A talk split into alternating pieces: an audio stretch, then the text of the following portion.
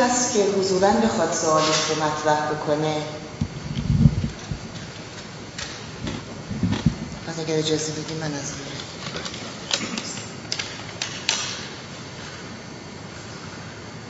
با تشکر از شما و سپاس و ستایش خالق که شما را در مسیر رسیدن من و پیوستن به هستی قرار داد. لطفا راه های ارتباط فکر با هستی که مولد تخیل خلاق می شود را بیان فرمایید.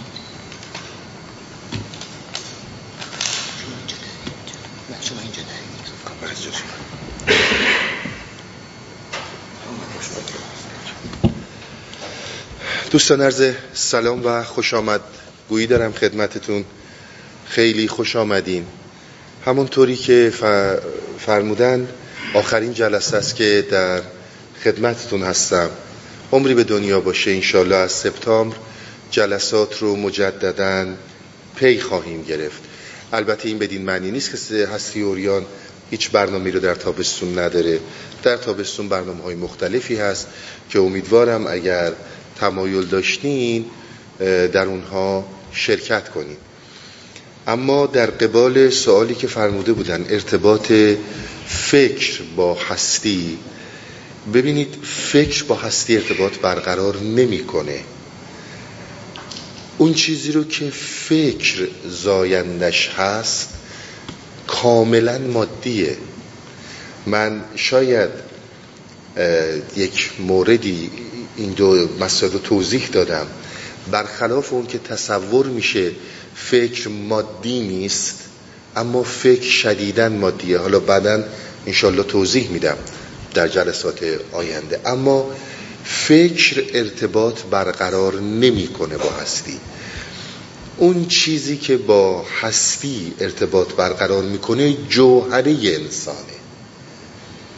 اجازه بدین من خیلی مختصر این رو خدمت شما عرض کنم و بعدها به طور تفسیر باز خواهم کرد. ببینید بر اساس آموزه های عرفای ما انسان از یک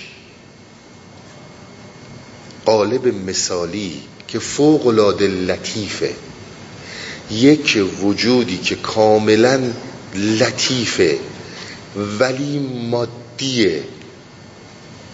به ارزم عنایت داشته باشین. یک نفسی در ما قرار داره در کالبد انسانی قرار داره که این نفس کاملا مادیه. اما از این جرم جسمی خیلی لطیف داره در حقیقت اون چیزی که بعد از مرگ به حیات ادامه میده همین نفس لطیف مادیه به این جوهری انسان میگن. این ربطی با اون روح و روح انسانی نداره. در خیلی از موارد حتی انسان قادر به دیدن این موضوع هستش. یعنی می‌تونه این رو ببینه. اون چیزی که ارتباط با هستی برقرار می‌کنه این جسم لطیفه. نفس لطیفه. اما اینکه راههایی که با هستی ارتباط برقرار میشه محو کردن موهوم یعنی این چیزی رو که ما بهش میگیم واقعیت نیست به قول مولانا هستی نماست. این در زمانی اتفاق میفته که فکر بتونه بخوابه. تا فکر نخوابه چشم انسان به جایی باز نمیشه. در فعالیت فکر اتفاقی نمیفته مثالش مثل خواب میمونه. انسان در خواب فکر فعال نداره.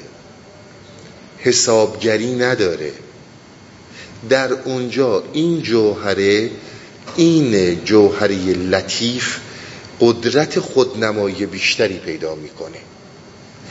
اما اینکه چه راههایی برای خوابوندن این موضوع یعنی فکر و قدرت گرفتن ارتباط جوهری انسان با هستی وجود داره.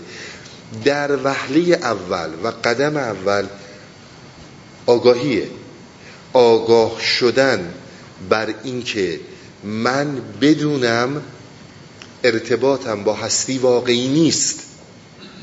اگر مطمئن باشم اون چیزی رو که دارم حس می‌کنم در واقعیت حسی صد درصد واقعیه و من دارم صد درصد این رو درک می‌کنم این اتفاق نخواهد افتاد. آگاه شدن بر اینکه اون چیزی رو که ما می‌بینیم یک ساخته ارتباطات مغزی یک فرمان مغز واقعیت نیست. رسیدن به این موضوعه نه اینکه فقط بدونمش.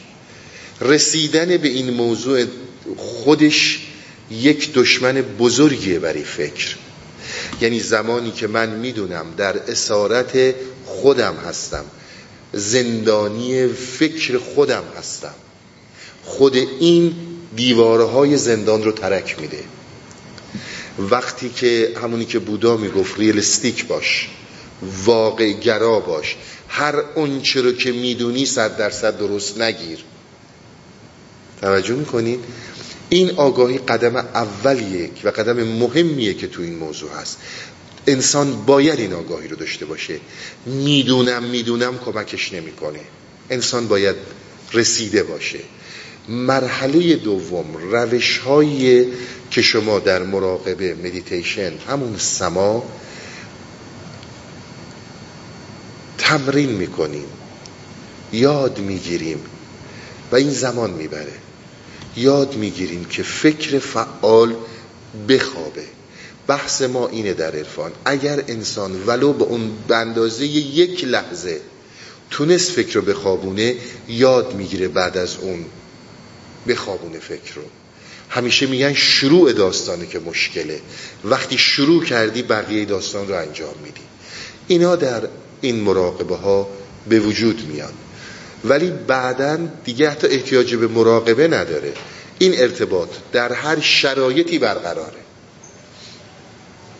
در هر شرایطی برقراره. پس فکر ارتباط برقرار نمی‌کنه جوهره انسان ارتباط برقرار می‌کنه. قدم اول آگاهی هشت مرحله جلیل بودا رو در نظر داشته باشین که این اینها تماما کمک می‌کنه به این موضوع. و بعد رسیدن به اون چهار مرحله که رهایی و راه رهاییه رهایی و راه رهایی جمع کردن تمام توانایی انسان برای رسیدن به اون چی که درک کرده. آگاه شده بهش. قایر رو درست کنه بره اون ور داستان. بفرم خیلی ممنون. سوال بعدی رو از از مستقیم با عرض سلام و خسته نباشی خدمت عزیز. در خصوص نفس مفصل صحبت کردیم. بله. همواره اینی صحبت می شود که نفس دشمن ماست و ما باید از نفس فرا شویم. اما عبارت زلمت و نفسی از زبان حضرت علی و هم در قرآن آمده که معنی آن این است که من به نفس خودم ظلم کردم. بله. کدام صحیح هست آیا نفس ظلم می‌کنن یا ما نفس ببینید اینی که میفرمایید کاملا درسته. ما صحبتمون سر این که از نفس باید رهاشیم. اجازه بدین من اینو توضیح بدم خدمتون. دو تا روش مختلف وجود داشته. یکی کشتن نفس بوده. یعنی به کاری که جوکی ها می‌کنن کاری که مرتاز ها می‌کنن. در ریاضت های سنگین نفس رو به طور کلی از بین می‌برن. یعنی دیگه طرف اشتهایی به غذا نداره. نمی‌تونه بخوره. احساس سکس نداره. به طور کامل غضب نداره. این مسئله اونجاییه که هم بودا رو و هم عرفان ما رو و همینجور دین رو دین منظورم اسلامه. چون می‌دونید در اسلام رهبانیت وجود نداره. این رو از اینها جدا می‌کنه. مولانا دقیقا تو همین مسیره که کشتن نفس و نابود کردن نفس کار درستی نیست. این به تصوف ربطی نداره. میگه به جای اینکه نفس سوار من باشه من سوار نفس میشم. از بین بردن نفس مد نظر اینها نیست. یعنی ببینید تمام چیزهای نفسانی که در انسان وجود داره. اگر شما بر اون مسلط باشید نه اون بر شما مسلط باشه بسیار کاربرد داره. اون چیزی که برای ما اتفاق میفته ما خشمگین میشیم. خشم یک قدرتیه در انسان. یک توانیه در انسان. خشم می‌تونه انسان رو از حیوانات یعنی تونسته تا الان حفظ کنه. از خیلی چیزهای دیگه حالا شما انسان امروز رو در نظر نگیرید. اما همین خشم در مسیری استفاده میشه قابل کنترل نیست. یعنی نمی‌دونی این آب داره کجا میره. این آب داره هرز میره. این ظلمیه که تو داری به این نفس می‌کنی. به این توانی که در اختیارت داری. در همین رابطه خود مولانا حدیثی رو از پیامبر اسلام نقل می‌کنه که میگه شیطان ها هم اون نفس در زیر انگشتان من قرار دارن یعنی منم که بر اونها مسلطم. یعنی اینطور نیستش که هر جوری که اون بزنه من برقصم. اینجا ما با نفس مشکل پیدا می‌کنیم. در این اولین قدم می‌دونید به این مرحله ما میگن نفس اماره. یعنی با اینجا ما مشکل داریم. امره. امر می‌کنه. میگه من الان این رو می‌خوام. به هر حیله تونستی تو فکرت متوسل شو و به این برس. چون من می‌خوام. اینجاست که حکومت نفس زیر سوال میره. و به ما گفته میشه که هر چی که بخواد بهش بدی بیشتر و بیشتر می‌خواد. دیزایر اینجا معنی پیدا می‌کنه. اما همین این خواستن که ما این همه ازش صحبت می‌کنیم در یک جاهایی همون علاقه نهانیه. یعنی چی؟ یعنی من می‌خوام نقاشی کنم. من می‌خوام پزشک شم. من نمی‌خوام پزشک شم. می‌خوام راننده شم. این چیزیه که من می‌خوام. اما می‌دونم چی می‌خوام. بدور از القاعات اونجایی نفس میاد وسط و من دارم به این نفس ظلم می‌کنم که من برای اینکه خیلی خوب فلان شغل داشته باشم بدون اینکه علاقه بهش داشته باشم طرفش میرم. در این محدود نفس معنی پیدا می‌کنه. در جلسه قبلا من خدمت رو نرس کردم. بودا مولانا هم همین رو میگه. میگه به این معنی نیستش که شما به خاطر اینکه بخواید به توانایی هایی برسید اصل زندگی و تجربه زندگی رو از دست بدیم یه همچون کاری رو نکنیم ممکنه خیلی قدرت ها پیدا کنید. با کسانی که مرتازن جوکچی به اون قدرت ها حسرت نخورید. چیزهایی رو در زندگی دارید که خیلی ارزنده تر هستن. در صورتی که ما با شناخت و حالا صحبت هایی که تو این مدت ها شده این نفس اماره وقتی تبدیل میشه به لوامه اون موقع می‌بینی که در یک اعتدالی داری حرکت می‌کنی که بودا میگه. یعنی به خاطر یک شهوترانی دنیای رو به آتیش نمی‌کشی. به خاطر علاقه بیجا و ناز به جا به فرزندت هم عاقبت اونو نمیسوزونی هم عاقبت خودت رو. اینها همش حکومت نفسه ولی رنگ عاطفه به خودش می‌گیره. توجه می‌کنید شما ببینید بسیاری از موفقیت هایی که و پیشرفت هایی که چه مادی چه معنوی انسان ها داشتن زیر سایه عاطفه ها از دستش دادن. اینی هم نبودن اعتداله. اعتدال در همه چیزه. وقتی که لوامه میشه اون وقت می‌بینی تو معتدلی. و بعد در اون جریانات نفس مطمئنه طوری هستش که شما مسلطید نه اون. این همون ظلمیه که ما به نفس می‌کنیم. بله. اگر اجازه بدید سوالی رو از سوئد بله. ما نوجوان عاشق رو داریم در سوئد که سوال چند سوال رو فرستادن من یکیش خدمتتون می‌کنم. با سلام خدمت پیرجان عزیز. در هنگام ریختن آرزوها در انسان در طی مسیر طلبت و ایجاد سردی و بیمیلی نسبت به مسائل مختلف این موضوع برای فرد پیش می آید که چگونه با وجود این بیمیلی می شود جنگندگی و شور در کسب مسائل مختلف در زندگی رو همچنان داشت. ببینید مسئله اینه که مسلما هر تغییری که در درون انسان به وجود میاد شامل یک سری مشکلات میشه در ابتدای داستان. اصلا در این شکی وجود نداره. شما یک شیر نر بگیرید این نفس رو. این خواسته ها رو. حالا ایشون هر چند سالشه؟ 20 سالشه 25 سالشه. کسی که 50 سالشه.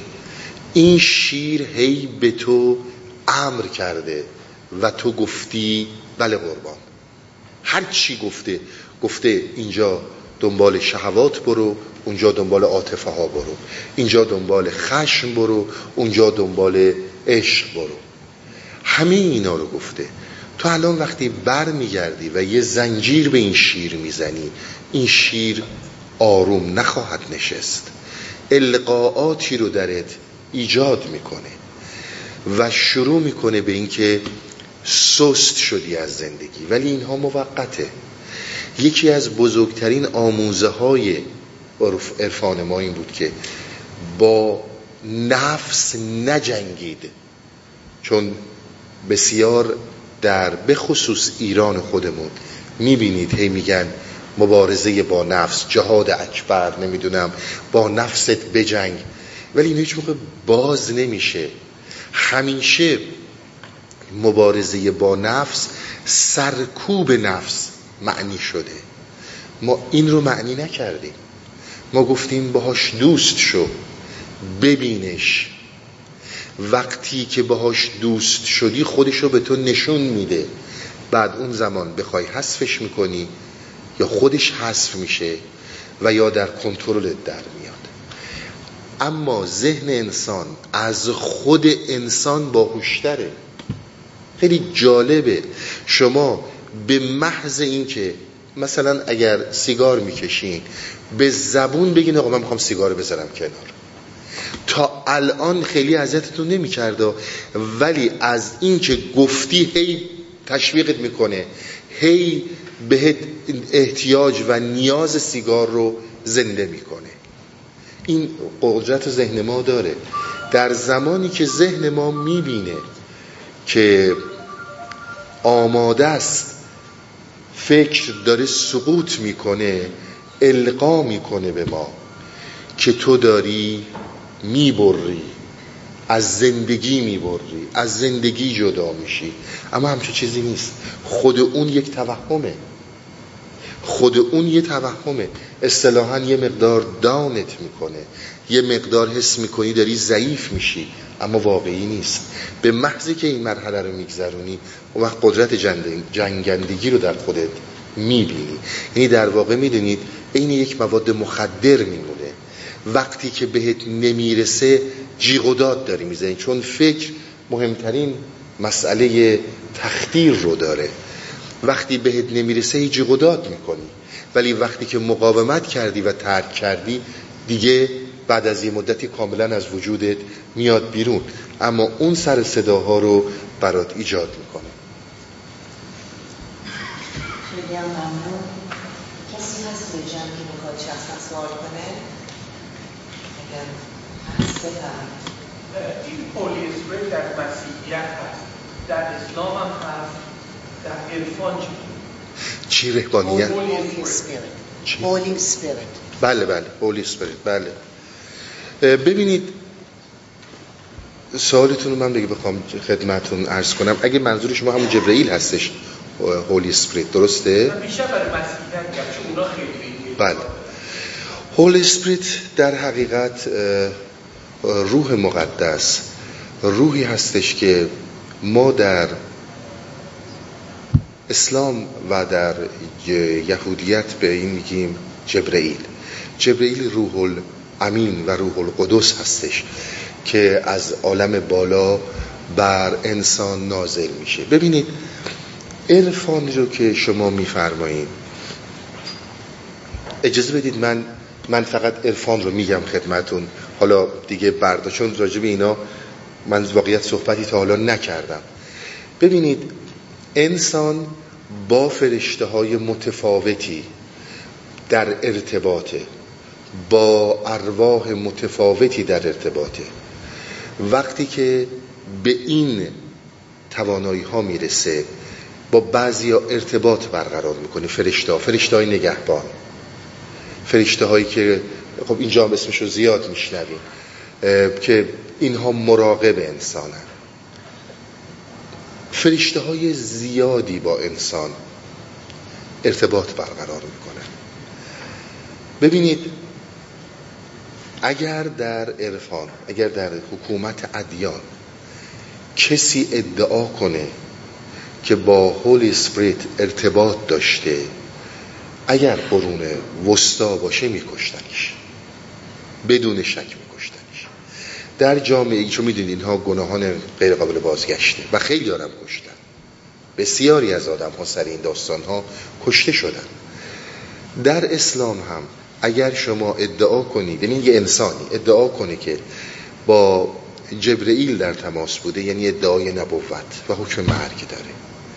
به همین خاطر خیلی از این ارتباطات رو اینها به فرمهای دیگهی مطرح کردن. به فرمهای دیگهی به اسمهای دیگه اینها رو مطرح کردن که در مقابلیت در مقابل دیانت روز و حاکم درگیر نشن. اما ارتباط انسان بر اساس تعالیم عرفای ما جهان ما همین یک جهان حسی که می‌بینیم نیست. بسیاری از این فرشته ها بسیاری از این روح های مقدس انجل های مقدس با انسان مرتبط میشن. و اگر اجازه بدین من بیشتر از این راجبش توضیح ندم چون در جلسات خصوصی و چیز بیشتر میشه به این مسائل پرداخت. اما بله اسم, اسم مستقیم از اینکه مثلا شمس یا مولانا با جبریل در تماس بودن برده نشده. اما فرم های دیگه و اسم های دیگه ای که مثل همین هولی اسپریت هست برده شده. خواهش. اگر اجازه بدید من یه سوالی رو که از یکی از جوانترین شاگردانتون پیر جان که اینجا نزدیک سه سال هست. سوال بسیار جالبی کردن که فکر می‌کنم سوال خیلی از ما باشه. آیا آگاهی و اراده در خواب منپذیر است؟ ببینید بله. شاید حرف من رو سنگین بیاد اما میشه همچون کاری رو کرد. من فقط که اینی که توضیح بدم از این داستان ردشم و برم ولی این شدنی هست. شدنیشم به این صورته که اینی که عرض می‌کنم تو همه جا می‌تونید ببینید. رو اینترنت هست. همه جا می‌تونید رو تحقیق کنید. در اواخر دهه هفتاد تحقیقات وسیعی دانشمندان در زمینه خواب کردن و نتایج زیادی رو گرفتن. حتما هم اطلاع دارین که اینها بیشتر برمیگرده به خاطرات پراکنده در مخچه و هیچ معنی هم نداره. در این بین فردی وجود داشت دکتری وجود داشت که این دکتر هندی بود. از دکترهایی بود که تون آزماتون تحقیقات بودن. این به اینا گفت همچون چیزی نیست. من می‌تونم به شما ثابت کنم که انسان در بیهوشی مطلق می‌تونه آگاهی و, در و اراده داشته باشه. داستان خیلی بالا می‌گیره. در اون موقع هم در مجلات خیلی سر صدا کرده. الان هم عرض می‌کنم روی اینترنت هست. این میره یه استادی داشته یه بزرگی داشته از هند خلاصه اینو میاره. این رو بیهوش می‌کنن. یعنی شما می‌دونید زمانی که بیهوشی دیگه مطلق میشه زمانی که این فرکانس های مغز کاملا میخوابند و سیگنال ها به صفر نزدیک میشن انسان مطلقا هیچی دیگه نمی‌فهمه. یعنی شکمشو پاره می‌کنن قلبشو عمل می‌کنن. وقتی صفر شده هیچی نمی‌فهمه. در یک همچون شرایطی وقتی این رو دوباره به هوش آوردن این تک تک صحبت ها رو گفت. آقای دکتر فلانی تو گفتی اینا جوکه. تو گفتی برای من یه قهوه بیار ببینیم این کی از خواب بیدار میشه. همه حرفایی رو که اینها زدن دونه به دونه به اینها گفت. حتی ورود و خروج بعضی از اینها. و هر آنچه که گذشته بود گفت. همین موضوع خیلی تحقیقات متوقف کرد. دیدن بهترینه که ابراز کنن چیزی نمی‌دونن. و زیاد جلو نرن. در جایی که خداگاهی وجود داره و انسان به اون مرحله می‌رسه هم آگاهی کامل وجود داره و هم می‌تونه اراده وجود داشت بشه اراده و آگاهی در اون شرایط برای انسانی که در این مسیرها حرکت می‌کنه قطعیه. من باز یه مثال خدمتون می‌زنم. شما تشریف برید به عینه ببینید. در هند در تایلند. کسانی هستن که اینی که من خدمتتون عرض می‌کنم به عینه حضور داشتم. شما هم می‌تونید چیز خاصی نیست که آدمی به خصوصی برن. هر کسی بخواد بره می‌تونه بره ببینه. افراد فرض کنید یک ماه سه هفته است در مدیتیشن مطلقا. یعنی نشسته تکون نمی‌خوره. هر چی بهش می‌زنی اصلا نیست. ولی روده از کار نمیفته کلیه از کار نمیفته چون هیچ کدوم از اینا فعالیت نمی‌کنن. هیچ کدوم از اینها از کار نمیفته و وقتی که بر میگرده بر میگرده دوباره به این هوشیاری به این واقعیت حسی خیلی از چیزهایی که اتفاق افتاده رو برمیگردونه و میگه. بر در نهایت خواستم بگم بعد خیلی با سلام و عرض ادب به پیجان عزیزم. در مدلی که زمانی که انسان به سعادت می‌رسد حسهای آن از بین می‌رود. پس باید آدم حالت بی تفاوتی داشته باشد به تمام موارد دنیوی پس آیا انسان های خودخواه که به هیچ کس اهمیت نمی‌دهند به غیر از خودشان به ارتقای نفس رسیدن؟ بله. ببینید بحث رو من اینجوری خدمتون ارز کنم که ببینید نه منظور ما این نیستش. انسان خودخواه در خودش و علایق خودش غرقه. ما داریم از چیزی صحبت می‌کنیم. که شما ببینید اهمیت دادن یعنی چی؟ اهمیت دادن به دیگران یعنی چی؟ یعنی ببینید ما اگر الان بخوایم یه چیزی رو تغییر بدیم هی بشینیم جیغ بزنیم داد بزنیم خودمون رو بزنیم یعنی که ما داریم اهمیت میدیم. یا هی علکی سرمون رو به سنگ بکوبیم یعنی داریم به اون موضوع کمک می‌کنیم. این قطعا بدین معنی نیست. کمک کردن زمانی وجود داره که شما دقیقا بدونید کمک چی هست. این خیلی مسئله مهمیه. ببینید بحث اینه که ما خیال می‌کنیم زوب شدن در یک مردمی حل شدن در یک مردمی به معنی این که داریم کمک می‌کنیم. آقا بیاین به فلان مسئله کمک کنیم. ما هم کمک می‌کنیم. حتی اصلا بدونیم که بدونیم راست این کمک به اونا میشه یا نه.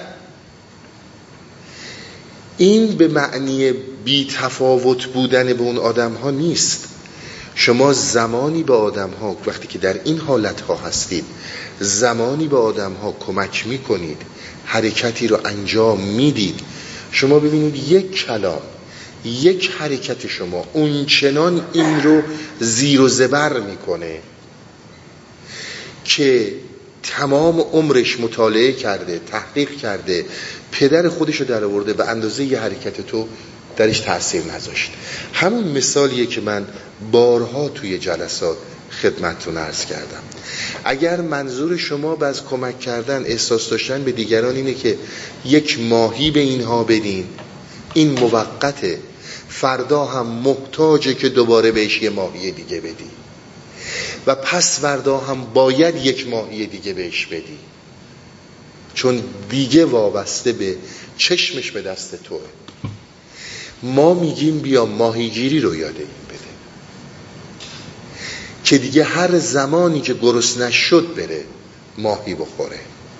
توجه می‌کنین یعنی اگر قرار این یه روز یا دو روز گرسنه بمونه تا ماهیگیری رو یاد بگیره دل نسوزون. بذار بمونه. ولی وقتی دیگه ماهیگیری رو یاد گرفت محتاج تو و محتاج هیچ کس دیگه ای نیست. انسان خودخواه برعکس این عمل می‌کنه. همیشه توی انسانی رو وابسته خودش می‌کنه برای منافعش. و هر زمانی هم که منافعش تموم بشه کنارت می‌ذاره. دیگه احتیاج بهت نداره. این بسیار متفاوته. این خیلی فرق می‌کنه که شما مثلا ببینید خود مولانا خود بودا هر کدومشون بی تفاوت به زندگی بشر بودن که این همه جیغ و داد کردن و صدا رسوندن به آدم ها یعنی نکته مهمه. ببینید ما همیشه خیال می‌کنیم که اگر یه عملی انجام دادیم یعنی داریم یه کاری می‌کنیم. هر عملی مساوی با یه کار نیست. شما همین مولانا رو ببینین حرف خوبی می‌زنه. اون موقع هم مثل حالا که دیگه البته وجود نداره مثل 40 50 سال پیش دوره های انقلابی و انقلابی شدن خیلی زیاد بود. همه شمشیر میکشیدن که یه حکومت رو بیارن پایین یه حکومتی دیگه رو بذارن جاش. مولانا بسیار زیبا میگه. میگه آخه بابا جان وقتی که این اومد پایین و تو آوردیش پایین و تو رفتی بالا هزار پله از این بدتر کردی که قبلی خدا بیامرز داری. بره عین داستانه. قبلیه داره خدا بیامرز می‌برین چه کمکی مردمه؟ تو باید راهی رو بری که مردم اندیشیدن رو یاد بگیرن. در دام کسی نیفتن. و الا این دام میره دام دیگه ای میاد. به همین خاطر بسیاری از فعالیت ها و کمک های فکری رو اینها میگن نکنیم اگر می‌خواین کمک کنین در جایگاهی کمک کنید که کمک لازمه. اندیشیدن رو به فرد بیاموز. و الا اینا میان یه دی رو می‌کشن پایین میرن بالا صد پله از اون بدترن بعد یکی دیگه میاد اینو می‌کشه پایین هزار پله از یکی بدتر میشه. همین توی داستان جهان ما همیشه بوده دیگه. همیشه تو جهان ما همین بوده. این به این معنی نیستش که هر حرکتی که انجام میشه حرکت یعنی کسی که یه حرکتی انجام میده ولو کور به معنی اینه که درسته. بحثونه که نه تو با یک آگاهی اندیشیدن رو منتقل می‌کنی. خیلی ممنون اگر اجازه بدی سوالی رو از انگلیس بفرم با سلام خدمت جان. مگر این نیست در همه ما فطرت الهی وجود دارد بله. که از حقیقت وجود سرچشمه گرفته؟ و همه ذاتا الهی هستیم.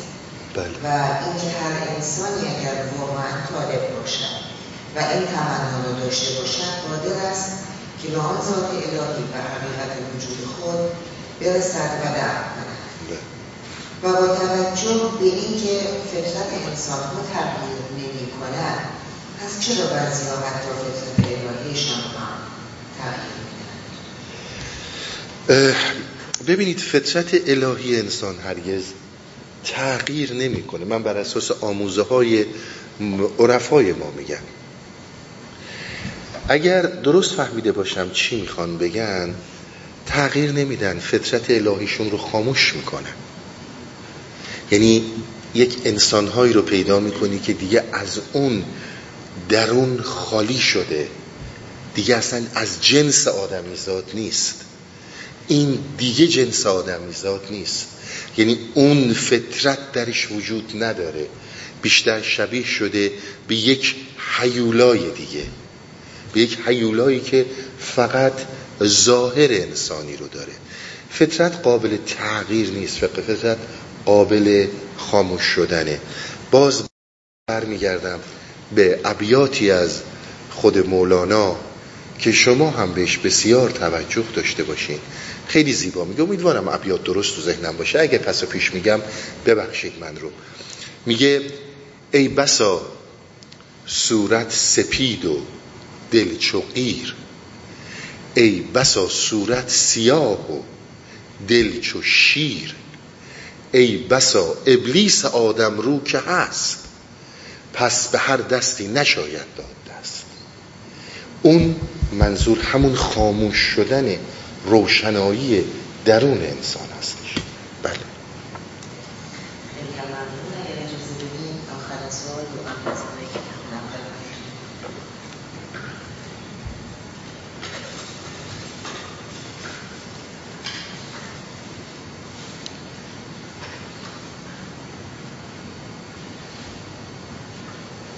اینکه میفرمایید که با باید هم همه چیز را دوست داشته باشد و هم دوست نداشته باشد جایگاه عشق کجا خواهد جایگاه عشق؟ بله. ببینید دقیقا جایگاه عشق در دیدگاه اینه.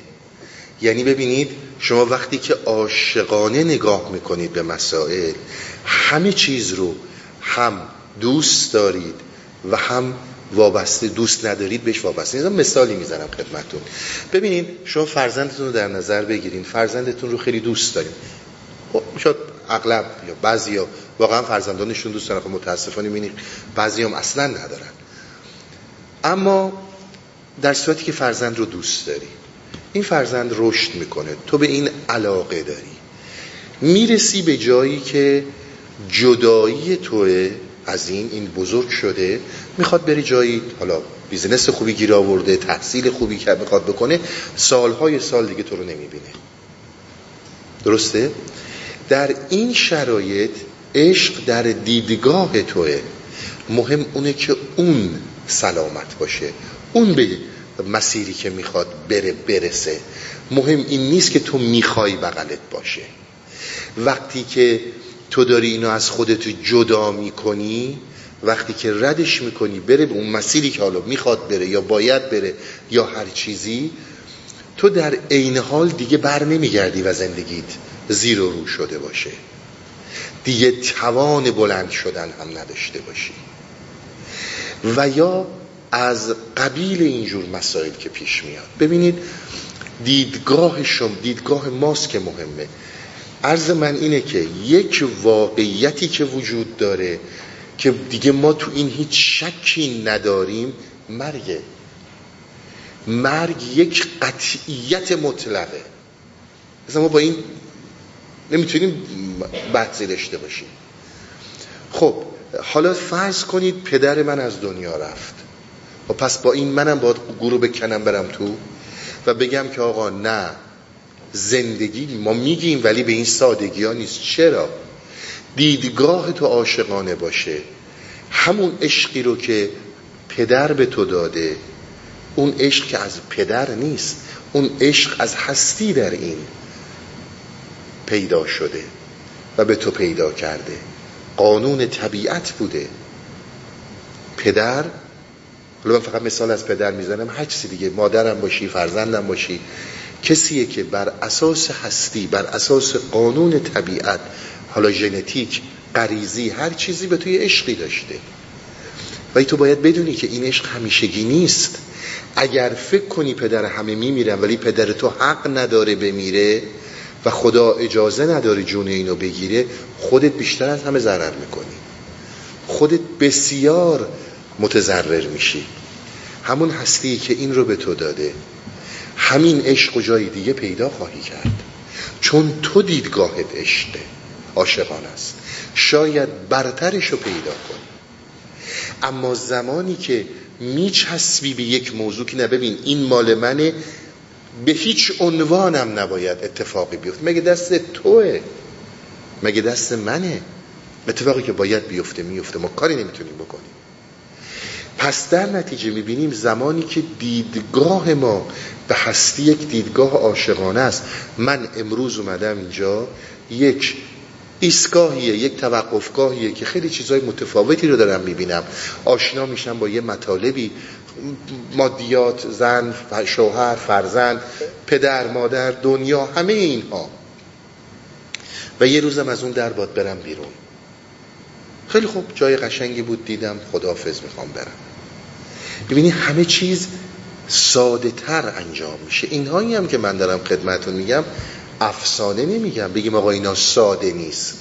اینا بسیار برای اینا ساده بوده. شما زندگی نامه تک تک اینا رو بخونید. هر کدومشون. از بودا بیاین تا مولانا. به قول خود مولانا میگه همون مرگی که همه ازش درش در وحشتن ما بهش میخندیم. این خیلی مهمه. دیدگاه من یک حرکتی بالاخره من امروز اینجا گذاشته و دارم خیلی چیزا رو تجربه می‌کنم. از اینجا هم که برم تجربیات دیگه ای رو خواهم داشت و تجربیات دیگه ای رو من نشون خواهد داد. این دیدگاه عاشقانه به همه هستیه به تک تک اجزای هستیه نه فقط به چیزهای بخصوصی. وقتی در این شرایط زندگی ساده تر و راحت تر و دردها کمتر میشه یا اینکه من احساس کنم به خاطر حملات فکر و نفس باید به یک رابطه خیلی سنگین بچسبم. و این رابطه یه خلل درش به وجود بیاد ریشه من رو سوزونده. او وقتی که عشق معنی پیدا کنه اجازه بدید من یه نکته رو خدمتون بگم. آشنایی بود. بسیار اهل تدین بود. نماز و روزه و خلاصه خیلی مذهبی بود. باور کنید مادر این آدم در سن 82 سالگی از دنیا رفت. آدمی که یک عمر سر روی سجاده داشت. این حقیقت خدمتون ارز می‌کنم. این کلامی بود که گفت گفت خدا حق نداشت مادر منو بگیره. من مادرم رو دوست داشتم. یعنی مهمه. یعنی شما معامله رو می‌بینین. این سر روی سجاده ها داشتن این اینه که مادر من یه عمر ابدی داشته باشه. این در دنیا غیر ممکنه. هیچ چیزی در دنیا ثابت نیست. هر چیزی قابل تغییره در وهله اول تو باید اون چشم رو داشته باشی که این رو ببینی. قبلا رو هم این مثال رو من زدم. یک زمانی می‌دونید قبیله این از نظامی گنجویه. قبیله لیلی و مجنون با هم در جنگ بودن. اینا به یه عروسی دعوت میشن به خاطر خود لیلی و مجنون. قبیله لیلی می‌رسن در یه چاهی میگن ما الان بریم اونجا مجنون هم اونجاست باید شمشیر بکشیم. بیایم این لیلی رو بذاریم تو چاه ببخشید مجنون رو بذاریم توی چاه و یه آب و نونی بهش بدیم بریم. و وقتی که برگشتیم دوباره تو چاه درش میاریم میریم. قبیله مجنون میرن قبیله لیلی هم می‌رسن به همون چاه وقتی می‌رسن به اون چاه همین فکر می‌کنن. الان اونجا شمشیرها کشیده میشه عروسی مردم عزا میشه. لیلی رو بذاریم تو این چاه آب و نون بدیم بعد دو سه روز برمیگردیم میبریمش. مجنون همجی که تو چاه نشسته می‌بینه از بالای چاه لیلی اومد تو بغلش. بعد نظامی به بعد لیلی به مجنون میگه حالا که در این چاه تنها هستیم بیا مال هم باشیم. و این دقیقا اون دیدگاه عاشقانه است که نظامی مطرح می‌کنه. میگه تو پنداری که من لیلی پرستم من آن لیلای لیلی میپرستم. من اون کسی رو میپرستم که این عشق رو آفرید اون دیدگاه رو دارم نه اینکه رو موضوعیت تو هم. اینقدر زیبا تونسته به من زیبایی ها رو نشون بده. من عاشق اون حقیقتم خیلی هم ممنون خسته خواهش می‌کنم خواهم مفصل تقاضا می‌کنم بفرم خواجه عبدالله انصاری از نظر ما در چه مرحله از طریق خبر دارد؟ والا خواجه عبدالله از نظر دو گروه یکی گروه معممین و به اصطلاح آخوندا شاید تنها کسیه که فوقلاده بهش میبالد یعنی همیشه وقتی می‌خوان بگن مثالی بزنن از اولیاء الله از خواجه عبدالله می‌زنن. قطعا خواجه عبدالله از واصلینی بوده چون به اصطلاح غیر از مسئله تصوف صوفی به معنی مولانا نبوده. اما از واصلینی بوده از وارستگانی بوده که از دیانت برخواسته و فرمی از اگر بخوام بگم حالا لغت رو اینجوری بگم نوعی از تصوف دینی رو به یادگار گذاشته. ولی قطعا از اولیاء الله میدوننش و بسیار در گروه دینی بهش میبالن بله.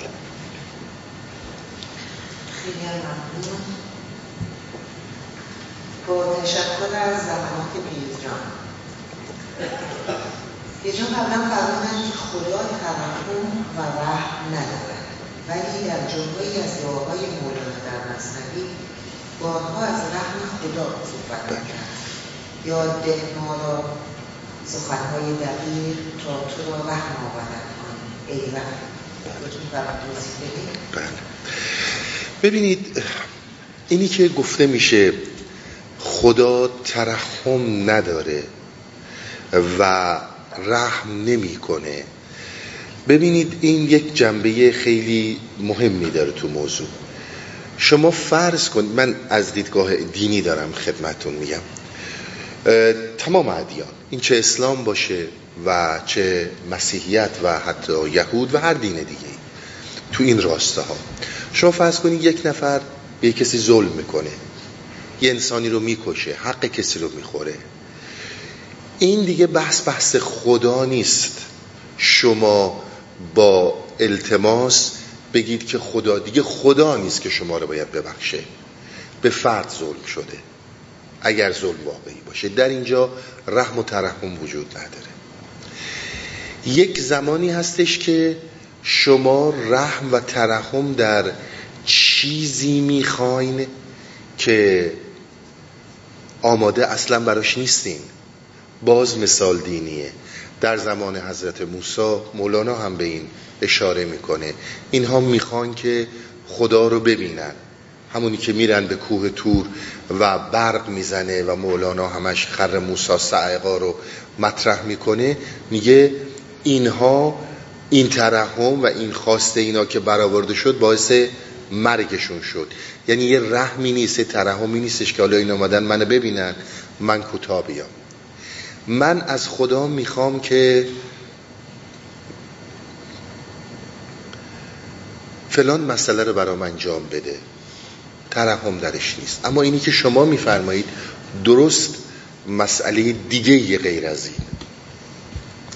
مسئله زمانیه که انسان به آگاهی این می‌رسه که کاری رو که کرده ظلم بوده. کاری رو که کرده ظلم در حق خودش بوده. عنایت کنید نه به دیگران. زندگی رو از دست داده. عقب افتاده. خیلی چیزهای اینجوری بوده. در این شرایط داستان فرق می‌کنه. توجه می‌کنید در این شرایط میگن بخواه از خدا. بخواه و همونی که مولانا بارها من خدمت از کردم ای خدای پاک بی انباز و یار دست گیر و جرم ما, در جرم ما را درگذار. یعنی این نوع خواستن با اون چیزی که من بخوام ترحم خدا رو جلب کنم با گریه های حرفه ای چون این صحبت ها رو من سر داستان شیخ احمد خزرویه داشتم. که دقیقا مولانا این رو مطرح می‌کرد که ما شما فرض کنید پیش حاکمی میرین حالا این حاکم بشم خیانت کردین هرچی التماس می‌کنین گریه می‌کنین بچهتون خودش رو میندازه روتون میگه بابامو نکش به من رحم کن من یتیم میشم. اینم میگه حالا کوتاه آمدم برو. ولی همش ظاهر سازیه این ترحمیه که میاریم این ترحم قطعا در خدا وجود نداره. گریه کردن های حرفه‌ای. و گریه کنهای حرفه‌ای که مولانا بسیار نام می‌برد که اینها مثال می‌زد دیگه می‌گفت یه واعظی میره خونه یک نفر که مرحوم شده مصیبت می‌خونه خودش هم گریه می‌کنه. اما گریه این با گریه صاحب عزا خیلی متفاوته. اون جگر سوخته و این دامنش هم نمیسوزه فقط داره ادا در میاره. این فرم از ترحم که ما بخوایم خدا رو وادار کنیم فریب بدیم در خدا وجود نداره. این اون مسئله است.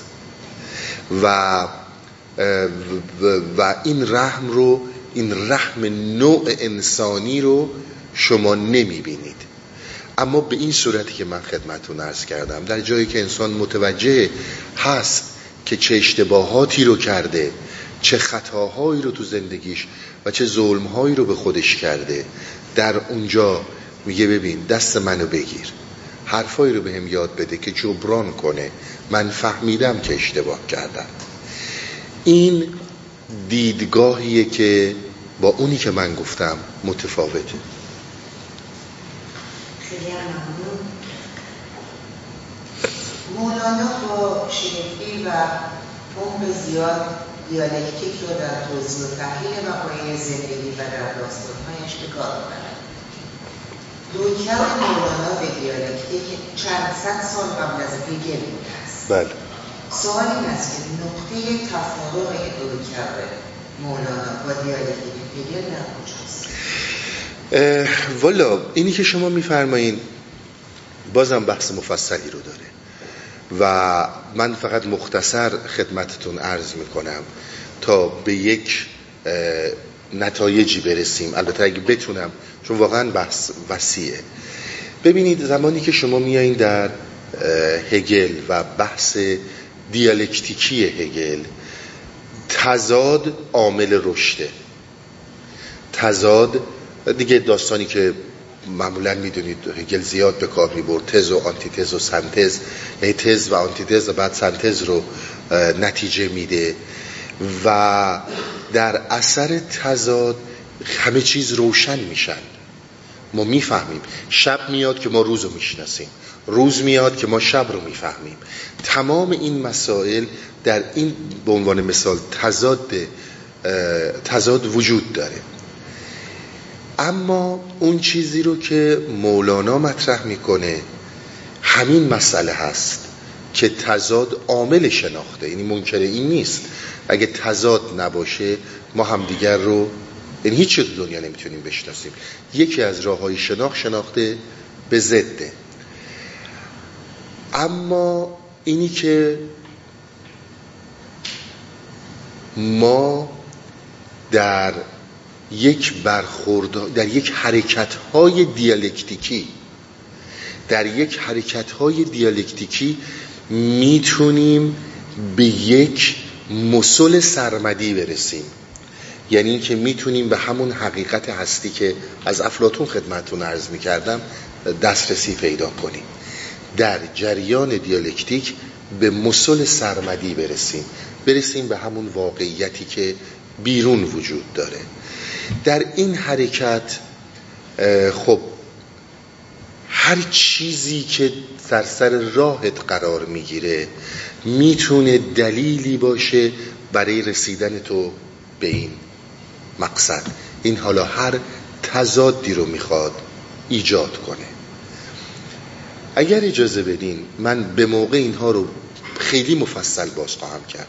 چون بحثای هگل خیلی نزدیکه به مولاناست و برخلاف اون چی که میگن مولانا هگل شرق به نظر من صد درصد غلطه. چیزی که هست هگل رو شاید باید بگن مولانای غرب. یک مسئله مهم وجود داره. در این مسیر دیالکتیکی که شما گفتین من اینو بگم بعد دیگه بسپارم به آینده. هگل میگه هستی هستی چیزی جز سیر تحول اندیشه نیست. هستی سیر تحول اندیشه است. اندیشه دارای هیچ گونه حرکت دیالکتیکی نیست تا زمانی که می‌رسه به این توهم توهم واقعیت حسی توهم این جهان. در اینجا با این مسئله روبرو میشه. در هیچ کدوم دیگه از گذرگاه های زندگیش با هیچ کدوم از اینا رو در رو نشده. شما اگر برگردید در مصنوی و در دیوان کبیر دقیقا همین موضوع رو پیدا می‌کنید. این حرکت وقتی رسیده به اینجا به این توهم و به این واقعیت حسی در اینجا درگیر شده با یک درک برتری که این درک برتر جدال دیالکتیکیه. نقطه های مشترک زیادی رو داره. یعنی شما واقعا میگم کسانی که با افکار هگل آشنایی دارن یه موقع های انگاری که از روی مولانا کپی شده. اما اینجور نیست. چون خود هگل یک کلامی رو داره. این کلام رو بسیار آدم ها داشتن. مثل ملا صدرا. هگل میگه که وقتی که من این نوشته ها رو می نوشتم هم من میفهمیدم هم خدا. ولی الان فقط دیگه خدا می‌فهمه. خود منم نمی‌فهمم چی نوشتم. این رو شما اگر ببینید انسان هایی که وارد این مرحله میشن یک درک هایی رو دارن. یک نوع همون چیز شاعرانه رو دارن خلاقیت رو دارن. تخیل خلاق رو دارن که بسیار به هم نزدیک میشن ولی زبان بیانشون متفاوت میشه. من این داستان رو انشالله حتما به طور مفصل توضیح خواهم داد در جلسات آینده.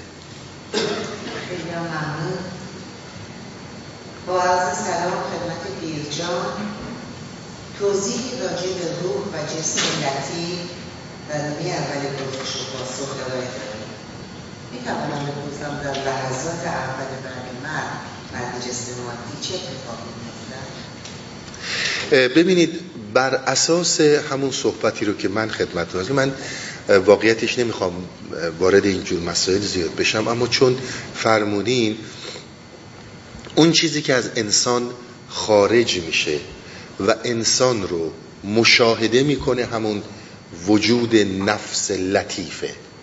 باز هم میگم فراموش نکنید. نفس لطیفی که ما ازش صحبت می‌کنیم غیر مادی نیست. صد در صد مادیه. قابل دتک کردن و کشف شدنه. این رو بسیار روش تکیه داشتن. یعنی ما از یه چیزی صحبت نمی کنیم که غیر قابل دسترسه. هنوز بهش دسترسی پیدا نشده. از نظر عرفا میگم. در واقع اونی که خارج میشه اونه. اون توی انسانی هستی. توی انسانی که گفتارهای انسان به کردار تبدیل شده و کردارهای انسان وقتی که شده صفتهای انسانی اون چیزیه که از این جهان داره با خودش می‌بره. توجه می‌کنید. صفت انسانی وقتی که شد من آموزه های عرفان رو دارم میگم.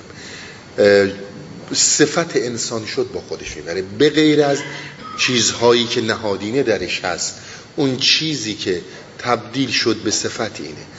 این همون چیزی هستش که وقتی از جسم انسان خارج بشه و بازگشت نداشته باشه انسان مورد تلقی میشه از نظر جسمی. دیگه توان زندگی کردن نداره. باز میگم به این صحبت این صحبت ها بسیار طولانیه و چون این همه پای ریزی ها شده که به خیلی از حرفا موقعی که می‌رسیم هی ایجاد سوال نکنه. امیدوارم که جوابتون تا این اندازه داده باشم. خیلی ممنون. لطف انسانی که مرده رو توضیح ببینید انسان مرده درون در حقیقت انسانیه که اون چراغ فطریش اون روشنایی درونیش دیگه خاموش شده. می‌دونید این به چه معنی گرفته میشه؟ به همون معنی که یکی از دوستان سوال کردن خودخواهی خودخواهی. این همونه. ما یه سری خودخواهی های معمولی زندگی داریم که اونا همه داریم. اونا جای خود داره. اما یک سری خودخواهی هایی داریم و یک سری حرکاتی داریم که اینها به قول فیلسوف های غربی به صلاح فلسفه ماکیاولیه دیگه. هر اون چی که برای من خوبه اون حقیق درسته. یعنی اگر وعده ای رو میدم می‌تونم وعده ما بشکنم. اگر جایی باید دروغ بگم دروغ میگم. اگه جایی باید راست بگم بستگی به شرایط من داره. مرده درون. هرگز نمی‌تونه با معنا ارتباط داشته باشه. ببینید این همه جیغ و دادهایی که در عرفان انجام شده سر همین موضوع بوده. صحبت همین یک کلامه که من می‌خوام خدمتتون ارز کنم. گفتن ببین تو یه انسانی هستی. شما فرض کنید یه خانومی هستش که نطفه در رحمش بسته شده. این نطفه که در رحم این خانم بسته شده یعنی پتانسیال یک انسان پتانسیالی که می‌تونه فردا این بچه دنیا بیاد و حالا چه تأثیراتی در زندگی بشر بذاره و چقدر بشریت رو عوض کنه. همه این پتانسیال در اون نطفه‌ای که در شکم یک خانم بسته شده وجود داره. بحث اینه که به این خانم بگی که آقا جون این نطفه رو از بین نبر. یه کاری نکن که این نطفه از بین بره. وقتی از بین رفت در واقع دیگه اون نطفه خاموش شده. اون پتانسیال خاموش شده. دیگه این وجود نداره. و چیزیه که خیلی بیارزش میشه. درسته؟ انسان هم همین حالت رو داره. انسان بر اساس تعالیم و رفای ما ما یه عده به قول این امروزی ها که میگن تکامل داروین و نظریه داروین و اینا ما یه عده میمون نبودیم که بر اساس تصادف به وجود اومدیم و بر اساس این تصادف هم اینجاییم. اگر این رو باورداری اصلا همش بی خوده. همونی که باید بکنی بکن. اما می‌بینی این نیستی. به بسیاری از تضادهای درونی می‌رسی. به بسیاری از مشکلات می‌رسی. اونجا می‌بینی زندگی رو داری پول رو داری لذت رو داری مشکلاتت بیشتر داره میشه. یک جریانی در انسان هست که می‌خواد متوجهت اون نورت بکنه که این نور رو دست نده. حواست پرت نشه به این زندگی. اگر اینجوری فکر می‌کنی و اگر اینجوری دیدگاه داری به زندگی اصلا فراموش کن. همونی که هست باید هر کاری که باید بکنی و فکر می‌کنی درسته انجام بده و برو جلو. دلیلی هم نداره پابند به چیزی باشی. امروز روز هی میگن که آقا نه باید پابند بود. مگه میشه آدم ها وقتی که حتی به این مسائل تکاملی اعتقاد دارن خیلی پابندن؟ ببینید دلیل نداره. انسان ها می‌تونن بی خدا باشن ضد خدا باشن و خیلی انسان باشن. این از درونشون بلند میشه. اما دلیلی نداره. منی که 50 سال 60 سال 70 سال اینجا دارم زندگی می‌کنم و هر کاری که دلم می‌خواد بکنم راحت زندگی کنم برم دیگه. اما اگر اون غیر از این رو متوجه شدی اون نور رو درک کردی اون هلال ماه رو دیدی زمانی که اون هلال ماه دیده میشه یعنی زنده ای و الا در غیر این صورت اگر اون هلال ماه اگه یادتون باشه نمی‌دونم کسی که سوال کرده از حافظ میخوندیم که وقتی که هلال ماه رو دیدم ماه ابروی نشون داد و رو پوشوند از من یعنی اینکه زندگی شروع میشه. اون وقت به این جایی می‌رسی که می‌تونی کارها و مسیری رو که در به قول عرفای ما نشعات دیگه در جهانها و ابعاد دیگه در طی هزاران سال نمی‌تونی انجام بدی اینجا خیلی کوتاه‌تر می‌تونی انجام بدی. این اون تواناییه. و این رو وقتی که نداشته باشی یعنی هیچ. وقت شما می‌بینید این همون کلام بودا میشه. انسان مرده انسانیه که به خودش کمکی نمی‌کنه. بزرگترین کمک کمکیه که به خودت می‌کنی. بسیار حرف مهمیه. ببینین تو اگر به خودت کمک نکنی نمی‌تونی به دیگری کمک کنی. غیر ممکنه. شما وقتی سوار هواپیما میشین دیدین بهتون میگن اگر هواپیما اومد پایین کیسای اکسیژن اومد پایین اول بذارین رو صورت خودتون بعد بذارین رو صورت بچهتون. تو باید سر پا باشی که برای اون بذاری. نه رو دهن اون بذاری تو بیفتی. اینا خیلی مسائل مهمیه. اگر به خودت کمک بکنی به جهانی کمک کردی و زنده شدی. اما زمانی که هیچ کدوم از این مسائل اصلا معنا برات معنایی نداره و وقتی که زندگی از رحم مادر شروع شده و با قبرستون و یا سوختن تموم میشه این انسان نظر درونی مرده است. بفهم. با درود و سپاس با توجه به اینکه فایل های اصلی و همراه همدن و همراه من است اگر سلام می‌دهید با این سوال من پاسخ آیا طلب قابل جریان عشق است یا معرفت ببینین طلب هرگز خالی از معرفت نیست. طلب اون چیزیه. یعنی اگر معرفت نباشه طلب به وجود نمیاد. دقیقا به همین نکته اشاره همین صحبت قبل از این هم بود. ما میگیم ما از جهش های تکاملی انسان صحبت می‌کنیم در در عرفان. شما در عرفان از کسی صحبت می‌کنید که جهش داره. جهش وقتی به وجود میاد که معرفت وجود داره. شما آگاه هستید و اون آگاهیه که به تو طلب میده و هی طلب درت حرکت می‌کنه. آخه ببینید وقتی انسانی میگه من پیکان دارم پس من هستم این حرفای قدیمه. حالا امروز روز ماشینای دیگه است. خب این معلومه تو حاشیه است. این از آگاهی نمی‌تونه صحبت کنه. من ماشین دارم پس من هستم. این طلبی رو در کسی ایجاد نمی‌کنه.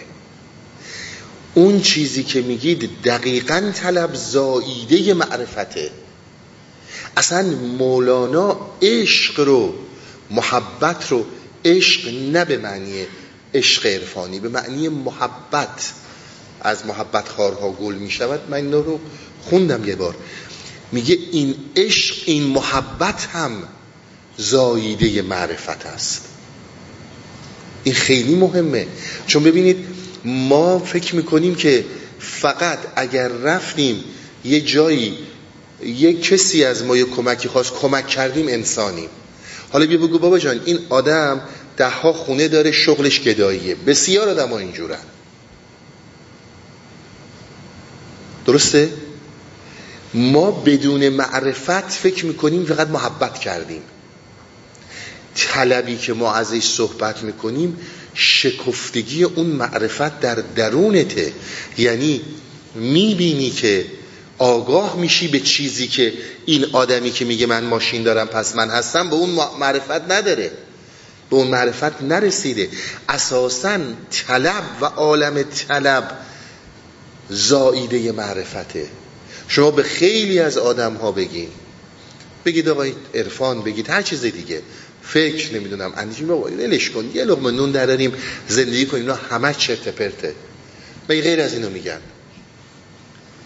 ببینید هست یا نه. خب همین طلب زائیده معرفت کسی که اون معرفت رو نداره تو چی رو می‌خوای باهاش بگی؟ تو چی رو می‌خوای با این باز کنی؟ و همون معرفت که طلب رو نتیجه میده. و اون وقت می‌بینی که متوجه این شدی که اصلا بابا جهان خیلی با اون چیزی که فکر می‌کردی متفاوته. تو به این دنیا نیومدی. فقط از یه نقطه ای شروع کنی به یه نقطه زد. خاکت کنن تموم شه بری. بسیار فعالیت های متفاوت می‌تونی داشته باشی. و داستان های زیادی رو در این زمینه مولانا مطرح کرده. من یکی دو بارم شاید این داستان رو گفتم توی جلسات. همین موضوع دیگه. مولانا میگه که آقا هی طرف می‌خواست ادبیات یاد بده. هی میگفتش که زید امر زد. طرف معرفت اینو نداشت که این داره به این ادبیات یاد میده. رفته بود تو این موضوع که به چه حقی زید امر زده. توجه می‌کنین؟ آخر سرم که می‌دونین مولانا گفت امر به خاطر اینکه یه واف چون امر رو مثل عمر با یه واف می نویسن امر یه واو اضافه دزدیده بود به خاطر این تنبیهش. کرد حالا فهمیدم اومدم جلو. اینا مسائل مهمیه. اون کسی که وارد عالم طلب میشه اون کسی که اون نور ماه رو می‌بینه کاملا حرکاتش سکناتش نوع طلب و خواستش کاملا متفاوت میشه. با آدمی که این حالت درش نیست و اون زایده معرفته. و اگر اینها نباشه در حقیقت حرام شدن حیاته هدیه حیاته و از بین رفتن هدیه حیاته این همون این همون انسانیه همون چیزیه که انسان رو به خاموش شدن فطرت درونش میرسونه. از آدمیت خالیش می‌کنه.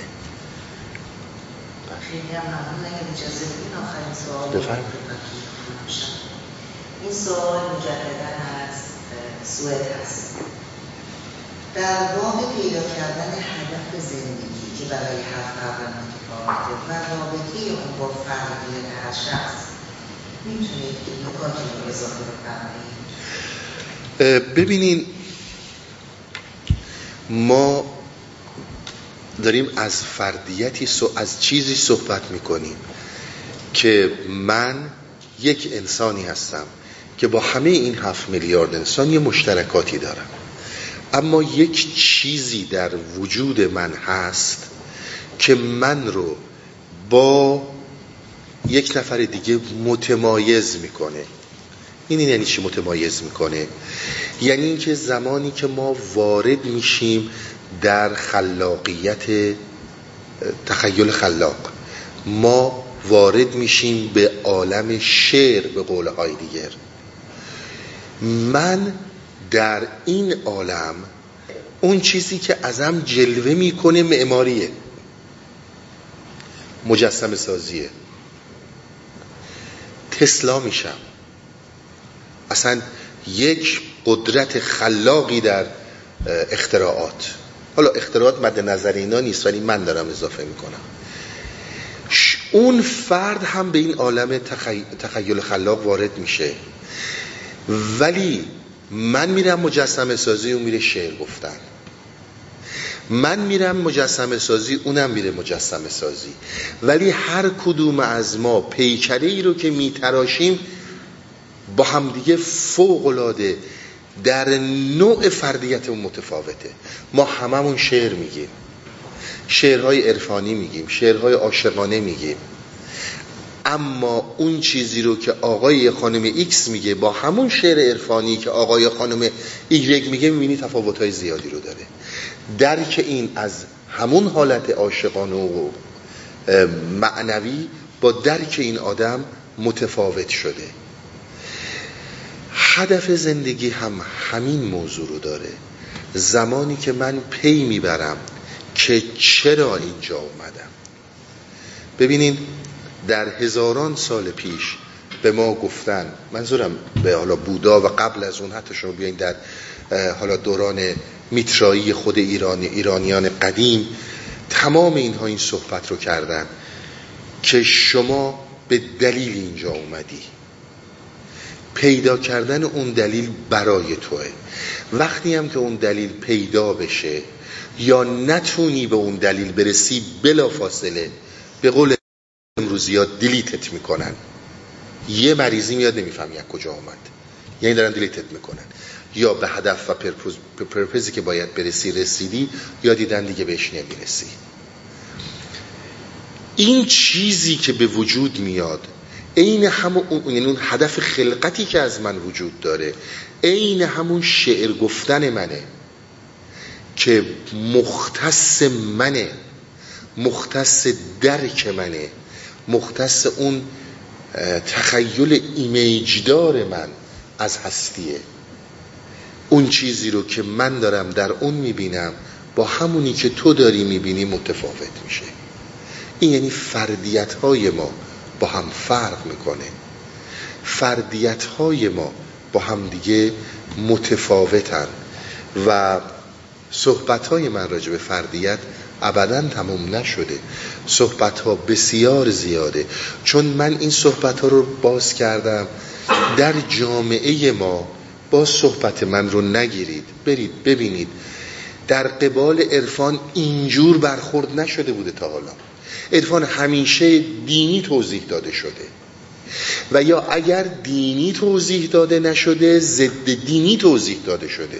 شما به این آثار فتعلی آخونزاده رو مطالعه کنید از اساتید اولین استادهای دارالفنونه که به وسیله امیر کبیر اونجا به اصطلاح گذاشته میشه این شانس میاره. فرار می‌کنه. سنت پترزبورگ نمیکشنیش دقیقا تفسیر داره رو مصنوی. تفسیرهایی که از مصنوی داره کاملا توضیح میده که مولانا یک آدمی بوده که به هیچ عنوان باورمنده به خدا نبوده. و همه حرفش این بوده که مردم بفهمونه خدایی وجود نداره. بخونید مال فتلی آخونزاده آدم کمی نیست. یا برعکس این گفته شده. در جامعه ما. در جامعه ما همش گفته شده که دیدم اول باید شریعت باشه و شریعت رو که به تکامل رسوندی میشه طریقت و بعد از طریقت هم می‌رسی به حقیقت. شما بید آثار این همه بزرگان فارسی زبان رو بکنید اگر غیر از اینا پیدا کردیم و توضیحاتی در این زمینه. من از شما قبول می‌کنم. جدیدنم که همه صحبت ها صحبت ها اینه که چجوری بتونیم مصنوی بخونیم پولدار بشیم موفق باشیم. اما از دیدگاه انسان شناسانه به این صورت هیچ وقت کسی صحبت نکرده. و صحبت ها می‌بینید جلسات بالای چهار ساعت یا سیصد خورده جلسه است که این صحبت ها مطرح شده. به خاطر همین که وقتی بیان میشه فردیت وقتی بیان میشه حس علاقه نهانی و اینجور مفاهیم برای جامعه ما اینها کاملا تازه است. نه دیدگاه روانشناسانه بهش هست و نه دیدگاه دیگه. دیدگاه مستقیم انسان شناسیه و همین خاطر من این مفاهیم رو تا یک حدودی باز کردم. مثل خیال که من راجع به خیال از کی شروع کردم به صحبت کردن. و همینجور هی ادامش دادم و تکاملش دادم تا به اینجا رسیدیم. و حالا بعد از این به جاهای دیگه می‌رسیم. بحث فردیت و purpose of life هم همینه. به موقعش اینها دونه دونه باز میشه و به خیلی از این مسائل خیلی ساده تر می‌رسیم. علی‌الخصوص در رابطه با مسائل دیالکتیکی هگل چون بسیار صحبت های مهمی در این زمینه ها وجود داره. و ما اساسا چون دیگه جلسه هم به آخر رسید من این چند کلمه رو خدمتون عرض کنم. اگر قرار بود ما بیایم اینجا صحبتهایی رو بکنیم که خب توی اینترنت خیلی راحت میشه پیداش کرد یا توی نمی‌دونم کتاب فروشی ها میشه پیداش کرد. لزومی نداشت این صحبت ها بشه. آدم فوقش رفرنس دام به اینا رو مطالعه کنید. جامعه ما متاسفانه اغلب دیدگاه شریعت مدارانه به عرفان داشته. و همه بزرگان ما یک جوری خواستن توضیح بدن توضیح بدن که این حرفی که مولانا می‌زنه همونیه که دین مبین در فلانجا گفته. این حدیث رو ببینی این حدیث گفته مولاناست. الفت برقرار کنن. ببینید دوستی توی پرش پاسخ قبل یه سوالی رو کرد.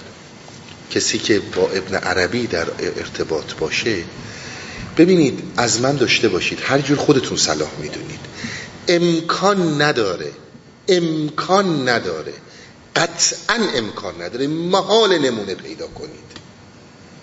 که دین و تصوف ادیانی مثل اسلام مثل مسیحیت در قالب فقاهت برز من عنایت کنید. در قالب فقاهت. اون چیزی رو که میگن شریعت بهش. اون چیزی که قانونهای بکن و نکنه. امکان نداره با عرفان بتونه کنار بیاد. اینا دو تا دشمنی هستن که به جاش خون همدیگه رو میریزن. اینا هیچ ارتباطی با هم ندارن. بارها توی جلسات خدمتون عرض کردم. صحبت های منو نگیرید. برید مطالعه کنید. تا صد سال پیش اگر شما مصنوی رو با انگشت ورق می‌زدید نماز نداشتیم. انقدر نجس بود که باید با انبر ورق می‌زدیم. کتاب زاله بود. تقاضا می‌کنم به عرض من عنایت کنین. یه دفعه چی شد که تمام فقاهت ایران و تمام آخوندا شدن مولوی شناس؟ اینها دروغه همه هم اذعان دارن به این موضوع. همه اذعان دارن. که آقا مولوی و مصنوی یک کتاب زاله است و این آدم گمراه بوده کسی هم که اینو می‌خونه از دین کلا خارج علل خصوص از شیعش. اینا رو بدون هیچ تردیدی از من داشته باشید. هر کس هم میگه بیخود میگه. اینها یک فریب یک فقیه چه الفتی می‌تونه با ابن عربی داشته باشه. ابن عربی که خدا رو دیده. ببینید کفر محض در مقابل چی می‌خواد قرار بگیره؟ از همین رو از همین خاطر شما چیزهایی رو دارید شما چیزهایی رو در این مسیر می‌بینید. بزرگانی هم که روشنفکر بودن اهل مدرن بودن مجبور بودن یه جاهایی بین اینها الفت برقرار کنن دوستی برقرار کنن. و الا هیچ زمانی شما پیدا نمی کنید که شریعتی باشه طریقتی باشه و بعد برسید به حقیقت. اینها ساخته هایی که داشتن. در همین حالت فقاهت آخوندا. بله کسانی بودن که پشت پا اونور به فقاهت زدن و اومدن اینور عارف شدن. این میشه ولی فقاهت و عرفان با هم جور در نمیاد. تصوف با هم جور در نمیاد. این رو از من حتما داشته باشین.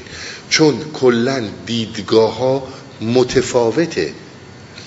ما از جایگاهی مصنوی رو بررسی کردیم که به هیچ عنوان نه در مسیر دین بود و نه در مسیر ضد دین بود فقط در این مسیر بود که آقا تو ببین اینایی که من دارم میگم نه لازمه تو فیلسوف باشی نه لازمه تو پروفسور باشی نه لازمه تو روزی ده کتاب خونده باشی.